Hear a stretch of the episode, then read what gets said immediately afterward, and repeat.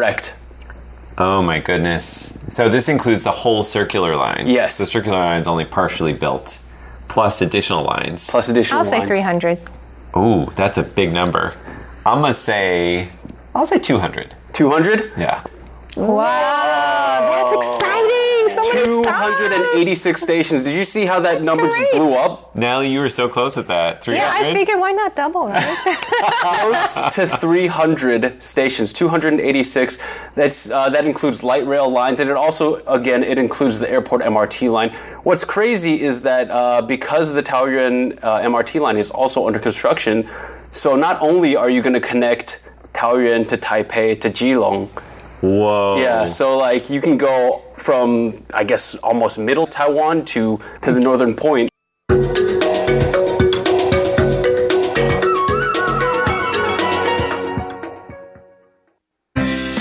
What's this all about? Why are they doing that? What's going on here?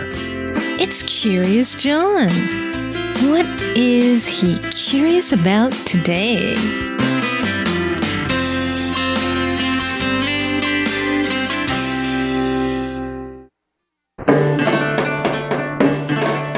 A few weeks ago, in a Taipei park, I had a bit of a surreal experience.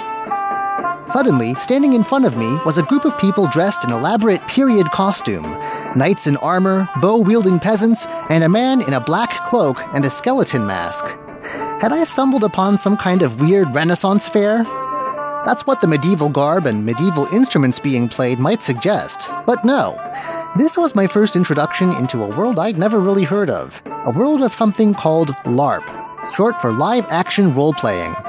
It's a relatively new thing in Taiwan, but it seems to have taken root across the country already. It's a bit of a difficult phenomenon to classify. The people who do LARP aren't historical reenactors, nor are they cosplayers, people who like to dress up as characters from their favorite works of fiction. To further complicate things, each LARP group has its own rules and aesthetic style. I was a bit confused at first, but the head of the group I happened upon in that Taipei park, Dennis Zhou, helped clear things up. And he joins us today to tell us a bit about what it is that his group does. 它是一个游戏，那它是从桌上角色扮演游戏 变化而来，就是 TRPG 嘛。 Unlike cosplay, which is focused on dressing up as a particular character from a fantasy series, and unlike historical reenactment, where accuracy is king, LARPing encourages flexibility. It's a game, and players are encouraged to invent their own characters within a certain kind of world. LARP is an extension of tabletop board games like Dungeons and Dragons that takes the action out of the imagination and into the real world. LARP 这的确是比较自由一点，只要你符合它的风格，那通常在 Rather than focus on historical accuracy or sticking to some fictional canon, LARPers are encouraged to use their creativity and express themselves. They invent names and background stories, and they're generally encouraged to stay in character. As long as these characters fit the aesthetic of the group, any character is welcome. 然后也会有也有可能 cyberpunk 的 LARP，吸血鬼 LARP。 A lot of LARP groups are themed on European medieval times, or on medieval inspired works of fiction, like Lord of the Rings or Game of Thrones. But there are also lots of other kinds of LARP groups out there, Dennis says. For instance, Dennis says you can find science fiction or cyberpunk LARP groups as well, as well as groups that focus on other periods of history. Getting into and embodying a character is the key. 一般来说，它不会给你一个设定的一定要走的方式。 There are no set rules exactly. Each group kind of comes up with its own. In the early days, Dennis said that dice were used to determine what characters did, but now each group has its own rules about attacks, health, and so on. And various fake weapons and armor, like swords, bows and arrows, and shields, join the costumes for added realism. 之前在澳洲打工度假的时候，就是街上遇到有人穿着扮装、拿着武器的人，然后我就好奇的上前。 It turns out that Dennis first found out about LARPing in much the same way I did, by seeing a strange looking group of people. Dennis was then on a temporary work visa in Australia, as many young Taiwanese people are, and he'd never seen anything quite like it before. He was curious and asked what the people were doing, and ended up getting invited to their event. Before long, he was hooked. But upon returning to Taiwan and trying to recreate that experience here, he quickly found out that no such LARP culture existed. 回到台湾之后，签证结束回到台湾之后就很想找人玩，但是发现台湾 He took another trip to Australia a few years ago to figure out how groups worked and brought his findings back with him. His Taipei based group got off the ground in 2017. He says that Taiwanese people who first encounter this kind of game fall into a few different categories. 很少数的是可能打就知道国外有这个活动，哎，台湾竟然也有，然后再来也有可能是有在玩。 A small number have heard about LARPing after time spent abroad, and they're surprised to learn that it exists now in Taiwan too. Others are used to tabletop games that inspired LARPing, and they're also delighted to learn that they can play the roles of the characters they developed in the real world. The majority of the people, though, remark on how similar LARPing is to make believe games they played as children. Dennis says there's something in that comparison, though LARPing takes things far more seriously. While the exact rules and style vary from group to group, there does seem to be a bit of Eurocentrism in LARPing. All the costumes and musical instruments I saw came right out of the European Middle Ages, or at least seemingly inspired by Western fantasy. Why is this exactly? And has anyone tried to add East Asian or Taiwanese elements to LARPing? After all, this part of the world has its own rich history of warriors, kings, and campaigns, and there are even Asian equivalents to Western tales of chivalry. Take, for instance, the Chinese epic Tale of the Three Kingdoms, which is often turned into video games here today. 就像我刚刚讲的，他们接受只接触魔兽世界、权力游戏。 Dennis says the reason for the attraction to the West and its parallel fantasy worlds come from the fact that LARPing started in the West. But there's also a sort of familiarity. After all, the pseudo medieval has a long history of success in Taiwan, with everything from Game of Thrones to Lord of the Rings that I mentioned earlier enjoying a lot of popularity here. But the beauty of LARP is that it can incorporate any historical era or fantastical universe you want it to. Dennis notes in particular Taiwan's 17th century as a period ripe for exploration in LARPing, with its rich cast of characters European colonists, indigenous peoples, Chinese and Japanese traders, settlers, pirates, swashbucklers, and so on. And he's quick to point out that there actually are a number of Asian themed LARPers here, including a few duelers in his own group that prefer to wear old Chinese style garb. 甚至我去国外参加活动的时候，他也希望我们可以穿着东方文化风格。 He also says that there's a bit of an expectation that when groups like his go abroad for international LARPing games, that the Asian players will wear historical Asian clothing and armor, something that people abroad really think is cool. 啊，应该说在台湾会有一些有团体，然后他们是专门研究可能明朝的文化。 He says there is some overlap between LARPers and historical reenactors, and some enthusiasts of China's Golden Age Ming Dynasty in particular research period clothing and wear them to both LARP games and historical reenactments. Dennis's group has a rich armory. Where did all these toy weapons and elaborate costumes come from? They're strikingly realistic. Do the group members make them themselves? 啊，我们的大部分的道具，因为在国外它已经是一个产业了。 Dennis says that for the most part, no. Overseas, making these props and costumes is already a cottage industry, so he imports the bulk of what his group uses from abroad. But that's not to say that players just buy everything they use. He says that a few old crafts, and leatherworking in particular, have seen something of a renaissance here thanks to players who want to create belts, bags, and other accoutrements for their costumes. Likewise, archery and traditional martial arts have bled into the LARP scene here, with people interested in adding a bit of realism to their performance, learning them, and incorporating them into the game. 第一场游戏大概就十几人，那那个是从我各各个圈子的朋友邀请。 Dennis's first LARP game in Taiwan was a rather small affair that took place with just a dozen or so invited friends in January of 2017. But the group has grown, and LARP culture has spread all across Taiwan since then. The northern, central, and southern cities of Taiwan now all have their own LARP groups, each with its own period, focus, and aesthetic. So, about twice a month, if you know where to look, you can see groups of people clad in unusual costumes staging fake battles amid the forests of Taipei's riverside parks. It's a confusing sight at first, but now you too know what's really going on. And if you're lucky enough, you can even hear them sing and play mandolins and medieval instruments like the hurdy-gurdy at weekly hangout gatherings. If it all seems a bit nerdy to you, well, speak for yourself. I have to go run off and craft my own blacksmith costume now. I'm Curious John, and I'll see you again next week.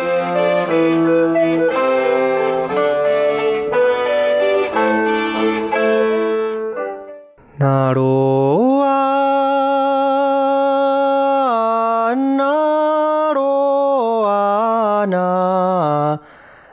やないよやいやお Idini kumai baiwana kanatar tu lengau. The sound of the Puyuma tribe on Radio Taiwan International.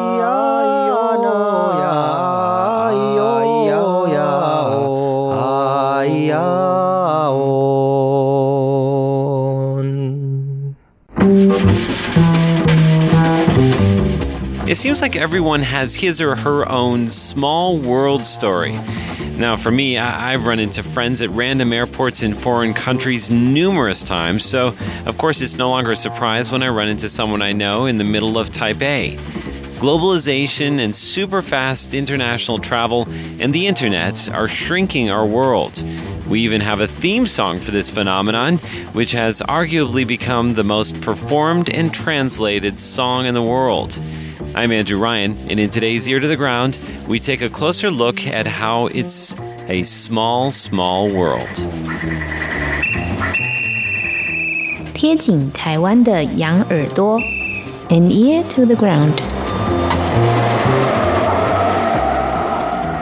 It's almost 6 p.m. on a Thursday night, and I'm standing in front of Sogo, one of the original high rise department stores in downtown Taipei. It's a popular gathering place, a landmark that people use when arranging to meet up with their friends.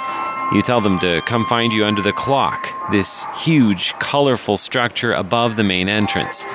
About five minutes before the hour, the chimes begin to ring, and the panels begin to open one by one. And once the introductory music has finished playing and all of the panels have opened to reveal little figures of children from around the world, you begin to hear the strains of that familiar tune, It's a Small World.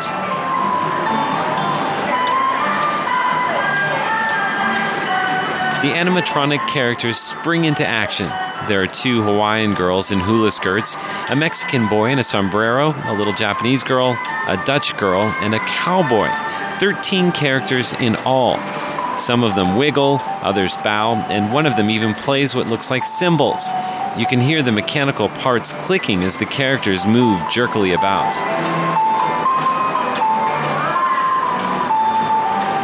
It turns out that every Sogo in Taiwan has a clock similar to this one, sponsored by the Hong Kong Disneyland, but each one has a unique design. The song this clock plays was first commissioned by Walt Disney for an exhibit called Children of the World. The original soundtrack for the attraction was going to be national anthems of the countries represented in the ride. But Disney decided they needed just one song that can be easily translated into different languages. So he commissioned the Sherman Brothers to write a piece, and that's how they came up with It's a Small World.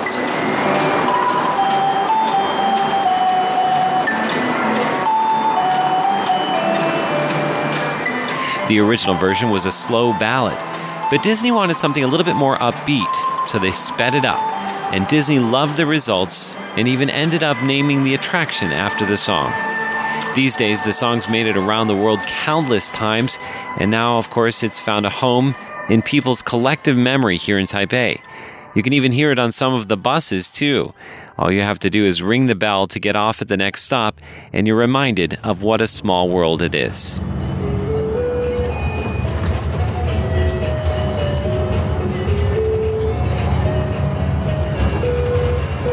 Back at the Sogo department store, it's now 6 p.m. exactly. The song is over, and the children have finished their dance and are returning to their little homes behind the panels. And the shoppers disperse as well, only to be replaced by another crowd later at 7 p.m. Who knows, if you stay long enough, you might just run into someone you know. And chances are good that if you do, you'll smile and nod and comment on what a small world it is.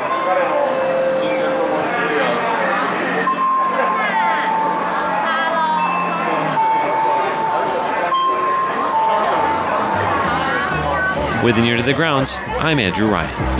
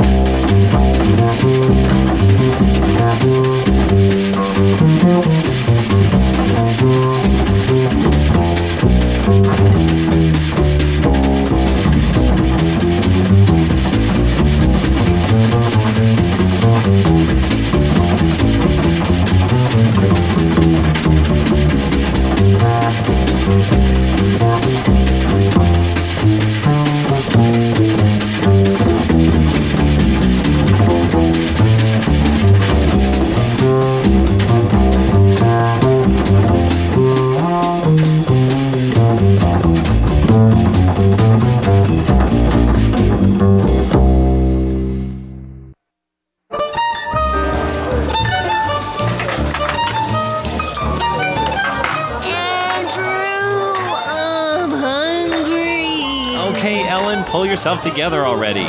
It's time to feast. Sit down at the table with Andrew Ryan and Ellen Chu on Feast Meets West. 欢迎光临，欢迎光临，欢迎光临，先生，请问你们几位？两位。 Hello, welcome to the feast, and this is Ellen. And this is Andrew. And this is Reese. Two And- seats is not enough anymore. That's right. We have to say san wei instead of Yeah. liang wei in our intro. Uh-huh. Oh, yes. That's right. Because I don't know if people know this or not, but there's a part in our sh- uh, the very beginning where they say how many people for dinner, and, Mhm. and we Mhm. say two people, but we really mean three. And that is that's Stash's voice, right? No, No? nope. That's from actually a long time ago. Okay, it sounds Yeah. like a, uh, one of your current colleagues' voice. Yeah, no, Was it's it a- Charlie? No, it's not. It's before Charlie. It's a guy called Oh. Edward Linden. Yeah. Oh yeah. Who's uh, the husband of Huang Shihan, who used to work in the English service. Yes. British? Yeah, British. Very British. Lyndon sounds like a very British very name. Yes. long time ago. Yeah. Ancient. Long, long time ago. Are they still in Taiwan? They are. Yeah, Oh, yeah, wow. yeah, for sure. Uh, we should get them back in the studio. I know. Get them to re-record that line.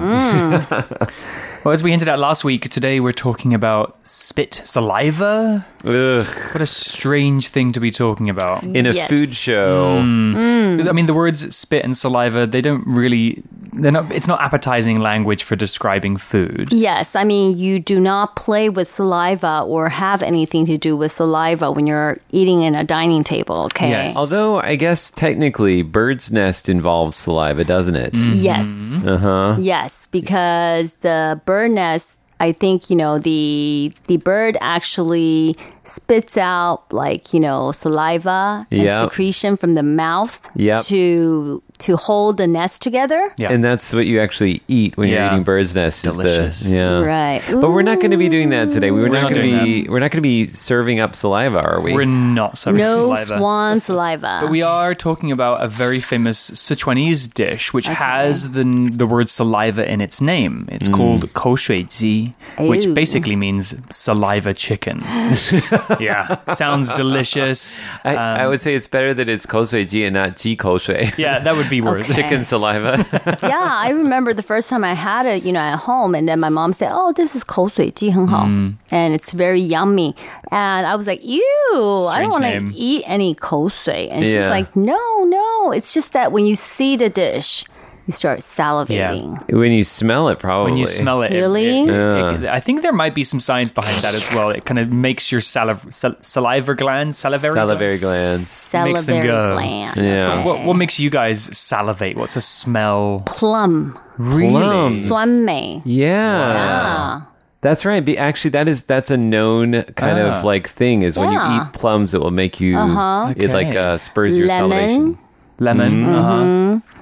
And um, now that you say that, actually, when I, I, remember when I when I would eat plums or drink suanmeitang, it would kind of make you just overload with right. so there's the a juices. saying, yeah. it's like 望梅止渴. If you're thirsty, you just you know think of a plum or just look at a plum and it will uh, it will s- quench your thirst. That's great. Yeah. I like Yes, that. So it's called 望梅止渴. That's interesting. What about you, Reese? What what makes you salivate? So I think for me, it's it, it is anything with that kind of mala flavor. As soon as I walk past a restaurant that has that smell emanating from the store, I'm I'm immediately just my mouth is is drenched, and I'm like I Really? need to have that. Yeah. Wow. I think for me, the things that really kind of get me excited are probably anything that combines a lot of different types of flavors. So if you've got mm-hmm. the salty, the sweet, the savory, the and some foods when you're cooking them that it just gives off all those kind of mm. flavors. Really? But when Yeah. you cook, when usually when I cook, you know, I feel like I don't have any appetite afterwards. Oh, because you're tired and, mm-hmm. and hot. no, it's just kind of like, you know, in the process, it seems like the smell and everything, you know, just kind of make you full already for some reason. One of the main functions of saliva is for taste. Like it acts as kind of a medium to get those tastes from the food to your tongue. So it mm-hmm. kind of makes sense that the more flavors are present in a food, the more you might salivate to kind of get that taste into your mouth. Mm. As you can tell, Reese has been uh, doing some research on salivation. Ah, it's, been a, it's been a wet week. It's been a wet week. and you're going to be uh, sharing what you've learned in today's show, right? I will be. Okay. Alrighty. Shall we have a look at what's on our menu? Definitely. In our first course, we'll begin with a quiz. Reese will be spitting out a few trivia questions all about saliva. Mm. Okay. In our second course, we're going to be learning about the aptly named dish kou shui saliva chicken.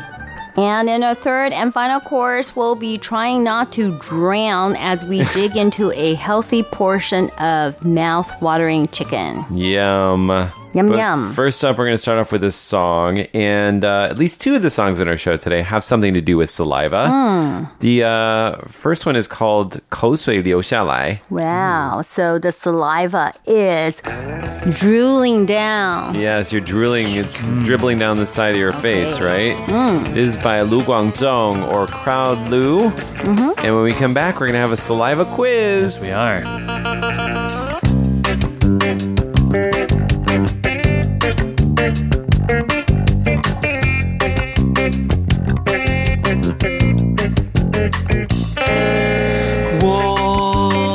睡觉的时候总是嘴开开，哦哦，不知不觉口水流下来，口渴，口渴的那些人们在期待，期待，口水大雨落下来。Oh why? Tell me why? 我不想天天洗床单，不想每次早上醒来，开开才发现我有。口水流下来，口水流下来，我的我的我的我的口水流下来，口水流下来，口水流下来，口水流下来，所以出门记得带雨伞。哗啦啦啦，雨伞，哗啦啦啦。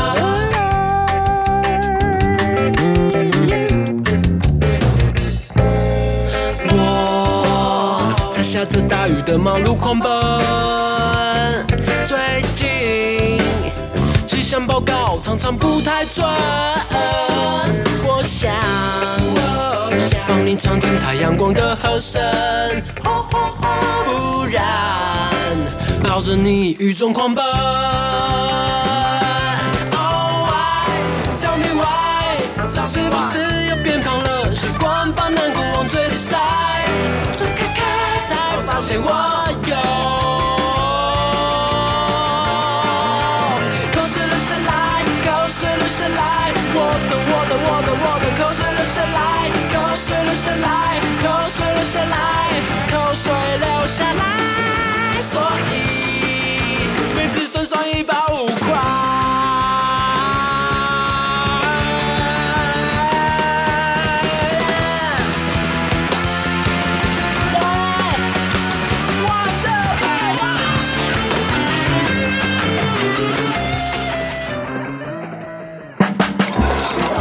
First course. All right, are you guys ready to learn about saliva? Let the horse out. Let it on. out. Let the Let it horse out. out. Yes. The horse is coming. All right, so let's have some saliva trivia. The first one is very saliva. How much saliva does the average person produce per day in milliliters? Oh my goodness, that's so disgusting. Oh, let Mm-hmm. me see. Milliliters. 50. 50 milliliters? Okay. I'm gonna say a hundred. A hundred? You guys are shooting way low. Oh Yeah, wow! according to the internet, which is Uh-huh. always right, uh, it's uh, 1,500 milliliters per day. Yeah. that's like a liter of saliva. yeah. Almost as much as the water I drink. Well, I mean, you know, this isn't s- saliva that's coming out of our mouths. We're, we're- I should hope not. yeah. oh, you mean it's like saliva produced and even the ones that we swallow? The ones that you swallow, and also like when you're see- chewing and eating. Oh, come on, Reese. You didn't say the, you know, Oh, the I don't question know about that. clear. Trick question. Okay, trick right, I'm question. I am having the idea of, you know, the saliva that comes out of our mouth, okay? Oh, I didn't have any misunderstanding of that. I Really? just am really surprised by okay. that. Okay. Uh-huh. I'm not a saliva expert. I don't. Do you? Th- are you an expert? Would you have gotten it right? No, because, you know, if it's like saliva produced, like even counting the ones that we swallow, then, you know, of course it's a lot. It's constantly like Yeah. saliva well, your you mouth. should have guessed higher. Mm-hmm. How many times you kind of just reg- so even when you're not eating, you're, you're swallowing. kind of Right. I lots of just milk. swallowed. There we are. Yeah. Did you just yeah, swallow too? I swallow Yeah, I probably, you know, so point conscious. one milliliter Wow. right there. I hope you measured that. And if you're eating track. betel nuts, it's going to be double that because Triple. Uh-huh. Yeah. Okay. All right, next question. So, which very controversial 1978 revenge horror movie was remade in 2010? What? Wait, wait, what? What? This is related to saliva. It is. Wait, do it again. Okay, which very controversial 1978 revenge horror movie was remade in 2010? The title of the movie is related to saliva. So it's not Clockwork Orange. It's not. uh, saliva, spit. Mm-hmm. Um, Yeah, the word spit is in the title. Spit. Spitball? Maybe you've never heard of this movie. Spitfire. No, it's called I Spit on Your Grave. Oh, you heard Oh, of I that? think I. Yeah. heard something like that, but I never really seen the movie. Did somebody say it to you, Ellen Chu? Great. Probably someone said it to me. So mean. It might be from Andrew Ryan. oh, impossible. It was a very controversial film in its time, Really? especially Wow. it was in the late 80s. It And first it's a came horror out. movie? It's a horror movie, a revenge film about a girl who's attacked and kind of goes on this revenge spree. Oh, wow. But it's not for the grave. lighthearted. Okay. Yeah. Oh. But it's not like a big hit Hollywood movie, Uh, right? it's amongst horror horror fanatics. It's pretty famous. oh, yeah. I'm going to Google that. yeah, you can go ahead and watch it and tell me how it ends. Okay. Um, okay, so we mentioned earlier about bird's nest soup, Mm-hmm. but do you know which type of bird generally produces bird nest? uh, 燕子, so that's Birds in the swift family. Yeah. Okay. Easy. All right. ding ding dong. She's been uh, she's been uh, out there to see them actually collecting bird Right. nests. Right, it's very Climbing dangerous. the cliff. Yeah, the Climbing the cliff. Where was that in, in Uh, Philippines. Philippines? Right. Oh, Yeah. Okay. All right. Well, let's have one more question. Um, who, in an experiment that tested classical conditioning, conditioned dogs to salivate in response to a bell ringing? Pavlov. There we are. Wow. Ivan Pavlov. Pavlov's dog. So he did this thing where he would um he would like ring a bell Yes. every Uh-huh. time he served them food, right? Yep. Oh. And then uh, one time, and they would salivate. Mm-hmm. But then one time he didn't serve the food, but he still rang the bell. Yep. And they still salivated. They would still salivate. Yeah. Maybe his dog was just leaking. You need to fix your dog.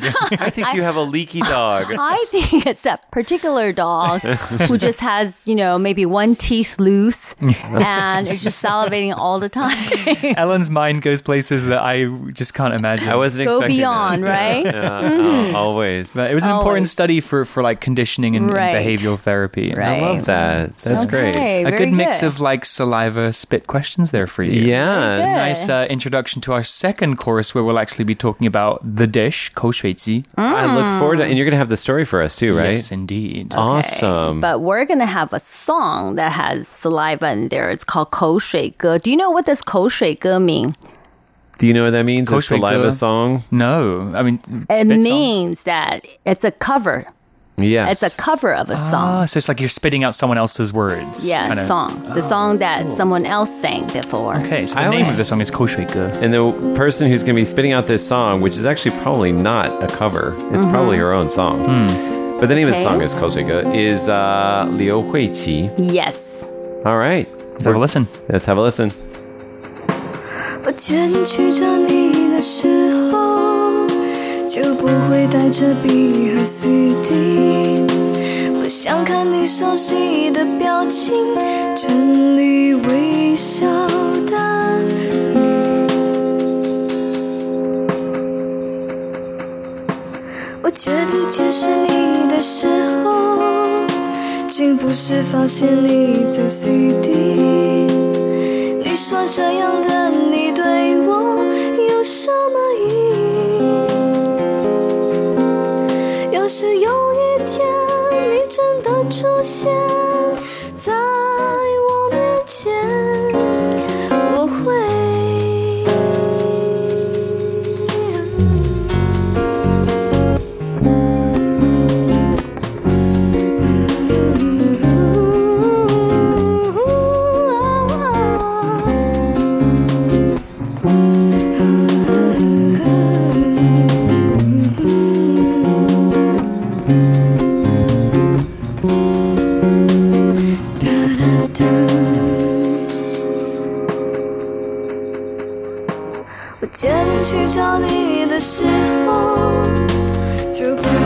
着笔和 CD，不想看你熟悉的表情，整理微笑的你。Second course. Alrighty. Okay, so what is 口水鸡? Well, 口水鸡, uh, its origin story, I think like a lot of dishes is there's no kind of consensus as to this is exactly where it's from. Mm -hmm. But there is a story about a famous Sichuanese writer and poet called Guo Mo Zhuo.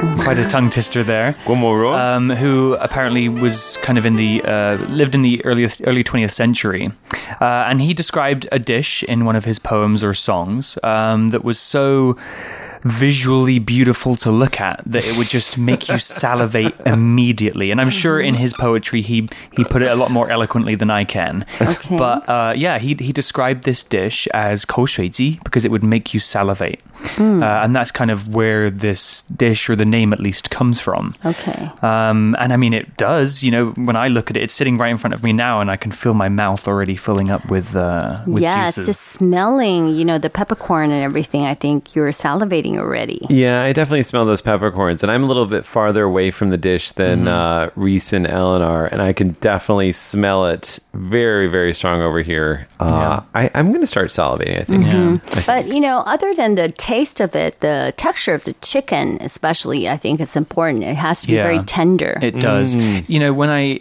Uh, I think I tried koshuiji before I tried Hainan chicken, Mhm. but there is a similarity there in, in the tenderness of the meat. I think they Mm. really take a lot of time during preparation to make sure that the chicken meat is not dry, that it's cooked slowly, and it retains all those juices. And actually, both uh, Hainan chicken and uh, kou shui ji, they are both poached. Yes, they so they basically they boil the chicken Mhm. in.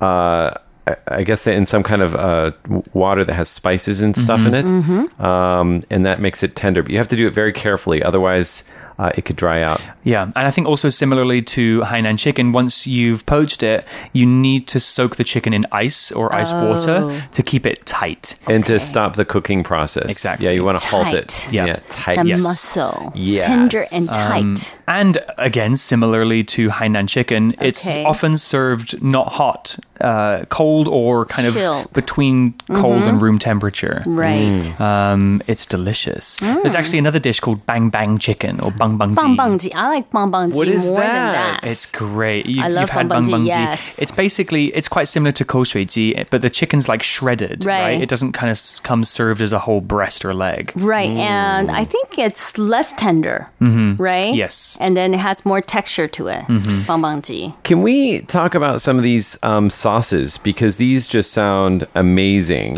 The sauce. Yeah, well, I mean, sauces. This is because I think that the sauce is where you get like the real pack of flavor flavor and kind of the things that's going to make you salivate. Yeah, I mean, poached chicken is poached chicken, but when you add the Sichuan chili oil sauce to it, it really just, it's, uh, looking at it right now, it is a bright red sauce. It's so full of chilies and uh, Sichuan peppercorns, five spice powder, sesame seeds. You've got cumin, ginger, star anise, bay leaves.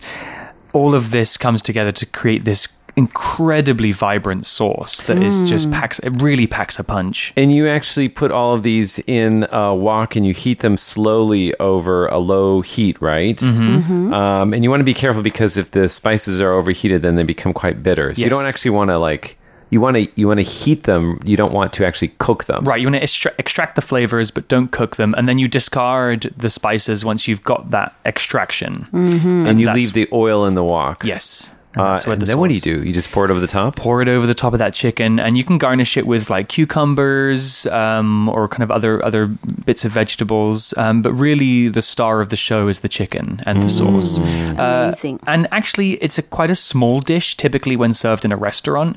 So you'll have it as a side. Typically, you'll have Oh. like your main dish, and then kou shui ji will be like an additional side. Because I think it's probably so flavorful, you can't eat a whole Yeah. meal out of this. right? Usually, I think you know the Northerners they would eat it with like dumplings or noodles, Yes. you know, places, and this is a side dish, Mm. right? 小菜. Yeah.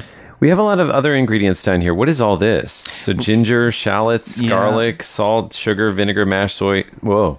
Red What is all oil, that? sesame oil, bean paste, pepper, chili powders, dried chili. This is not an easy dish to make. Mm-hmm. It's, so when does that come into the process? The seasoning. yeah, the seasoning that is mostly to that's when you're cooking the sauce. So the, the mm-hmm. po- poaching the chicken is relatively simple, mm-hmm. right? That's boiled in a in a soup that has Right. flavor. oh, wow. Um, but it's all these spices. They come into it when you're making this this oil. the The oil. sauce, the red, the I- red yeah, do you sauce. call it a sauce or an oil? Because it is essentially just bathed in oil. we don't really call it a sauce. I think it's the yo. Yeah. Yeah. I think once you've extracted um, from all of those the bay leaves, uh, you've extracted the flavor, discarded those, then you've got the oil. That's when you'll add in the ginger, the shallots, uh, and the bean paste because those you don't discard those. You actually keep those as part of the sauce. Um, and then I guess yeah, you chill it um, once it's cooked. It's all about Im- imparting the flavors, Yes, and it's Right. so many flavors. My goodness. Wow. This was one of the first dishes I remember trying when I arrived in China, like almost ten years ago, Mm-hmm. and it was just uh, so offensive to my face in every sense of the word, in the best possible way. It's Mm-hmm. Okay. so spicy. It's almost overpowering. Slap in the face. Oh, it's- Yeah. I'm so excited for you guys to try this. Okay. Get slapped in the face. wow. Why do you think it is they serve it cold? Have you guys thought about this? I, I wonder if it's something to do with poaching chicken, you know, because because uh, cooling it down after it's been cooked as part of the cooking process. To then heat it up again would maybe you'd lose the texture. I think it wouldn't be that tender. Mm-hmm. I think they're locking, you know, how you pushed it, poached it with different kind of like condiments Mm-hmm. over here, and then everything is locked inside. Locked inside. I like that. Yeah. Yeah. I, I encourage listeners to actually just go and Google uh, saliva chicken so that you can see a picture of what it looks like because it really is a feast for the eyes as well. It's so colorful. Amazing. If you do saliva, oh, it will. It'll come up as saliva chicken. Yeah. Or uh, mouth-watering chicken. Some of them have, and also they have kou shui ji. So K O U S H U I J I. There we are. So we're going to be sampling this, right? In our third course. You guys excited? I am Yes. excited. A little nervous about Very. the spices. It's going to be spicy. okay. All right. So another song before we get into It's that. called Yummy, Yummy, Yummy. I love this song. This is from like 1968 Wow. by Julie London. Okay. And I think it's perfect for uh, a dish that makes our mouths water. Yummy, yummy,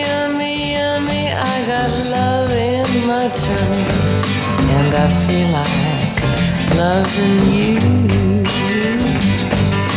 Love you such a sweet thing, good enough to heat things, and that's just what I'm gonna do. Ooh, love to hold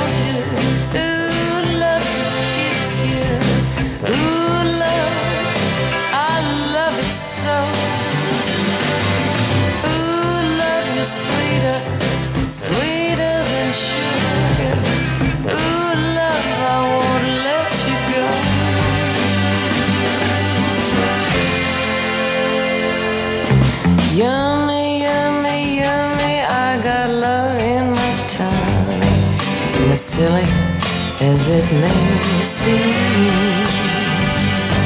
The loving that you're giving is what keeps me living. Mm, peaches and cream.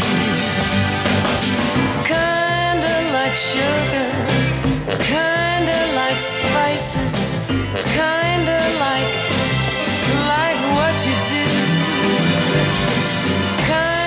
sounds funny, but love you, honey. You. are listening to Feast Meets West. Third course.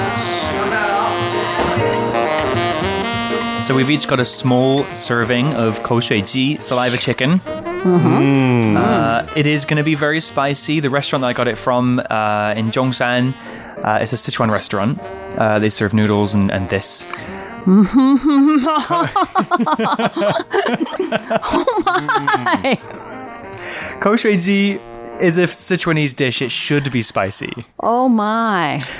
Is that too much? This just exploded in my tip of my tongue. It's uh, it's pretty full on. I just They- took a whole mouthful. Okay, they didn't ask me for how much spice I wanted, so this is the standard. I have to tell you, Reese, with this dish, there is absolutely no adjusting the spice levels because it's already made just like that. Yeah, that's You could you could take this level of spice. Yeah, yeah. Yeah, when I lived in Beijing, uh, I would eat Sichuanese food maybe once every other day, I think, because I was just in love with it.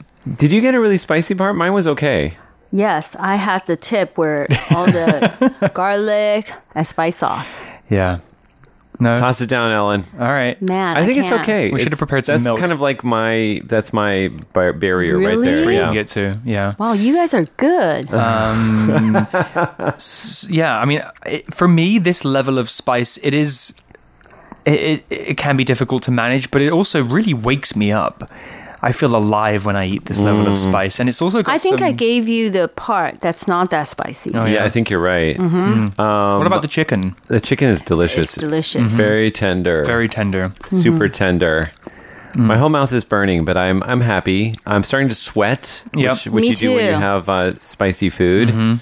Um, but good. Good. I'm glad you like it. It's very hard to find in Taipei.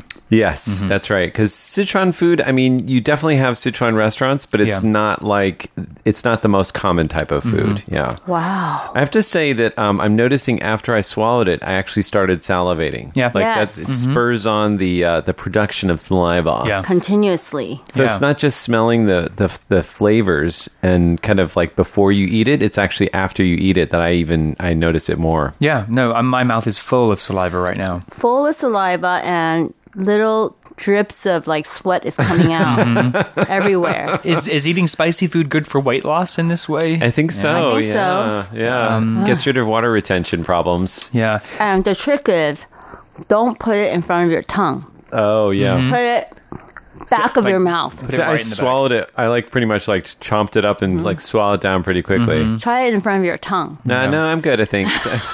I was very surprised. The restaurant that I got this from, uh, they were very busy. Okay. Mm. Um, and I think because it's such a hard dish to find in Taipei, the few places that have it do it well, and they they get the customers for it, Mm. um, which was interesting because you know I think. I have a perception of Taiwanese people as not really being able to handle spice very well. I disagree. Really? Yeah, Taiwanese people love spice. Yeah, Yeah? they put Yeah. like spicy chili on everything. Oh yeah, yeah. I mean, they're not Mm-hmm. like Sichuanese people, definitely, but I think Taiwanese people love their spice. Mm-hmm. Yeah. Yeah. Uh, Oh, Don't look at Ellen and me. We're not representative. yes. I gotta- we are not representatives. right in the back of the throat, I think Right. it's got a chili seed. Okay. It's so good. I, I could eat this every day, although I think my stomach would protest. I think, uh, Yes. yeah, I don't know that I could do that. I think, I hope I'm not regretting this tomorrow. You might be. Maybe like in an hour. It doesn't have to be tomorrow. yeah, might be sooner than expected. Right. Uh, see if you may, if you can find a Sichuanese restaurant near where you live, go and try this dish because it is Right. it's it's so different. It's or so we fragrant. gave you the recipe, so Yeah. you know, make it at home mm-hmm. yourself, okay? But we do have a little bit of warning, okay? Do prepare a glass of water Milk. right Milk, next to milk, milk, yeah. milk, and water right next to you. Okay, Yes. because oh my, my, my, my mouth and palate is just like burning right now. You could have some yogurt too. That's Yeah. actually a great way to. Yogurt. I've Ice heard cream? beer as well. Actually, beer Ice helps. cream, You guys are both coming up with two very opposite things. really? Beer and ice cream. I would Uh, not beer and recommend ice beer cream. and i- ice cream. Beer, I think it will fizzle. Don't do both. It's a very explosive combination. How about beer, ice cream, and Coke? oh, no. Kaboom! what Actually, happened to the show? The other thing is too is white rice is Oh, a yeah. good way to suck up the, Sure. the the chili. So, you know, you might gain weight because Mm. you're going to eat like three bowls of ro- rice just for one piece of chicken, right? Oh my goodness. Yeah. So there you have it. That is uh, Saliva Chicken. Okay. uh, thanks for your uh, quiz and uh, mm. uh, fun info there, Reese. Right. Uh, if you would like to add to our show any thoughts or comments, send us a letter. At P.O. Box 123 199, Taipei, Taiwan. Email us at androo at rti.org.tw. That's right. And next Saturday on the feast, we're going to have a fantastic show for you. Yes, and this it's song is very appropriate at this moment because my tongue and my palate is just very numb. Okay, and it's called Da De Dou. Da De Dou. Big tongue. Big tongue. That's a fat tongue. Yeah, right? fat tongue. And this is by Wu Kequn. Well, how do you say that in uh, English? Lazy tongue. It's like uh, you have a lisp, right? A lisp. Oh, that, that's what it means. Yeah. yeah. It's like the little kid that has trouble pronouncing the S's. So it's super Uh-huh. cute. This by Katrina, as you said, is Kenji, right? Yes, Kenji. All right. Uh, and I think we all have fat tongues now. Yeah, I think definitely my tongue is not as its normal size right now. Okay. I think we're doing more than our 1500 milliliters today. Right. Yes, for uh-huh. sure. Okay. All right, for Feast Meets West, I'm Andrew Ryan. And this is Ellen. And I'm Reese. we'll see you next week. Bye. See you.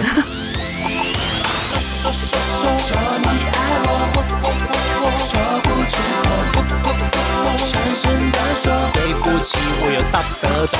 说说说说说你爱我，我我我说不出口，深深地说说爱你，我就大得抖。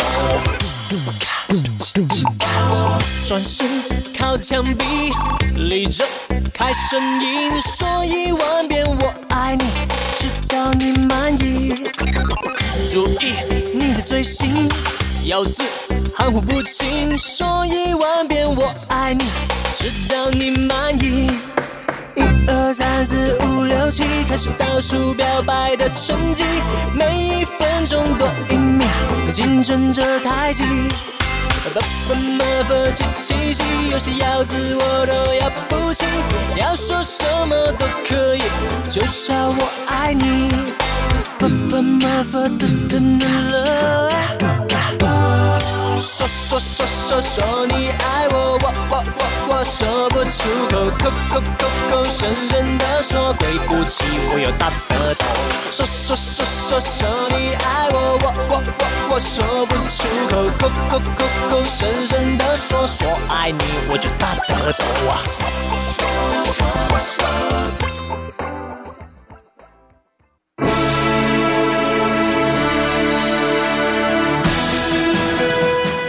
Thank you for listening to Radio Taiwan International, broadcasting from Taipei, Taiwan. Check out our website at english.rti.org.tw. Again, that's english.rti.org.tw for the latest news and features from Taiwan. You can also listen to our programs and watch videos as well. Our 60 minute English language program can also be heard every day at the following times and frequencies. In southern China and South Asia from 1600 to 1700 UTC on 9405 kilohertz. Again, that's in southern China and South Asia from 1600 to 1700 UTC on 9405 kilohertz. And in Southeast Asia from 0300 to 0400 UTC on 15320 kilohertz. Again, that's in Southeast Asia from 0300 to 0400 UTC on 15320 kilohertz. We'd love to hear from you. Please send your comments to P.O. Box 123 199, Taipei, Taiwan. Again, that's P.O. Box 123 199, Taipei, Taiwan. Or send an email to rti at rti.org.tw. Again, that's rti at rti.org.tw. Also, visit us on Facebook. The address is fb.me forward slash Radio Taiwan International. Once again, on Facebook, we're located at fb.me forward slash Radio Taiwan International for videos, photos, and news of interest from Taiwan. Thank you once again for listening to Radio Taiwan International.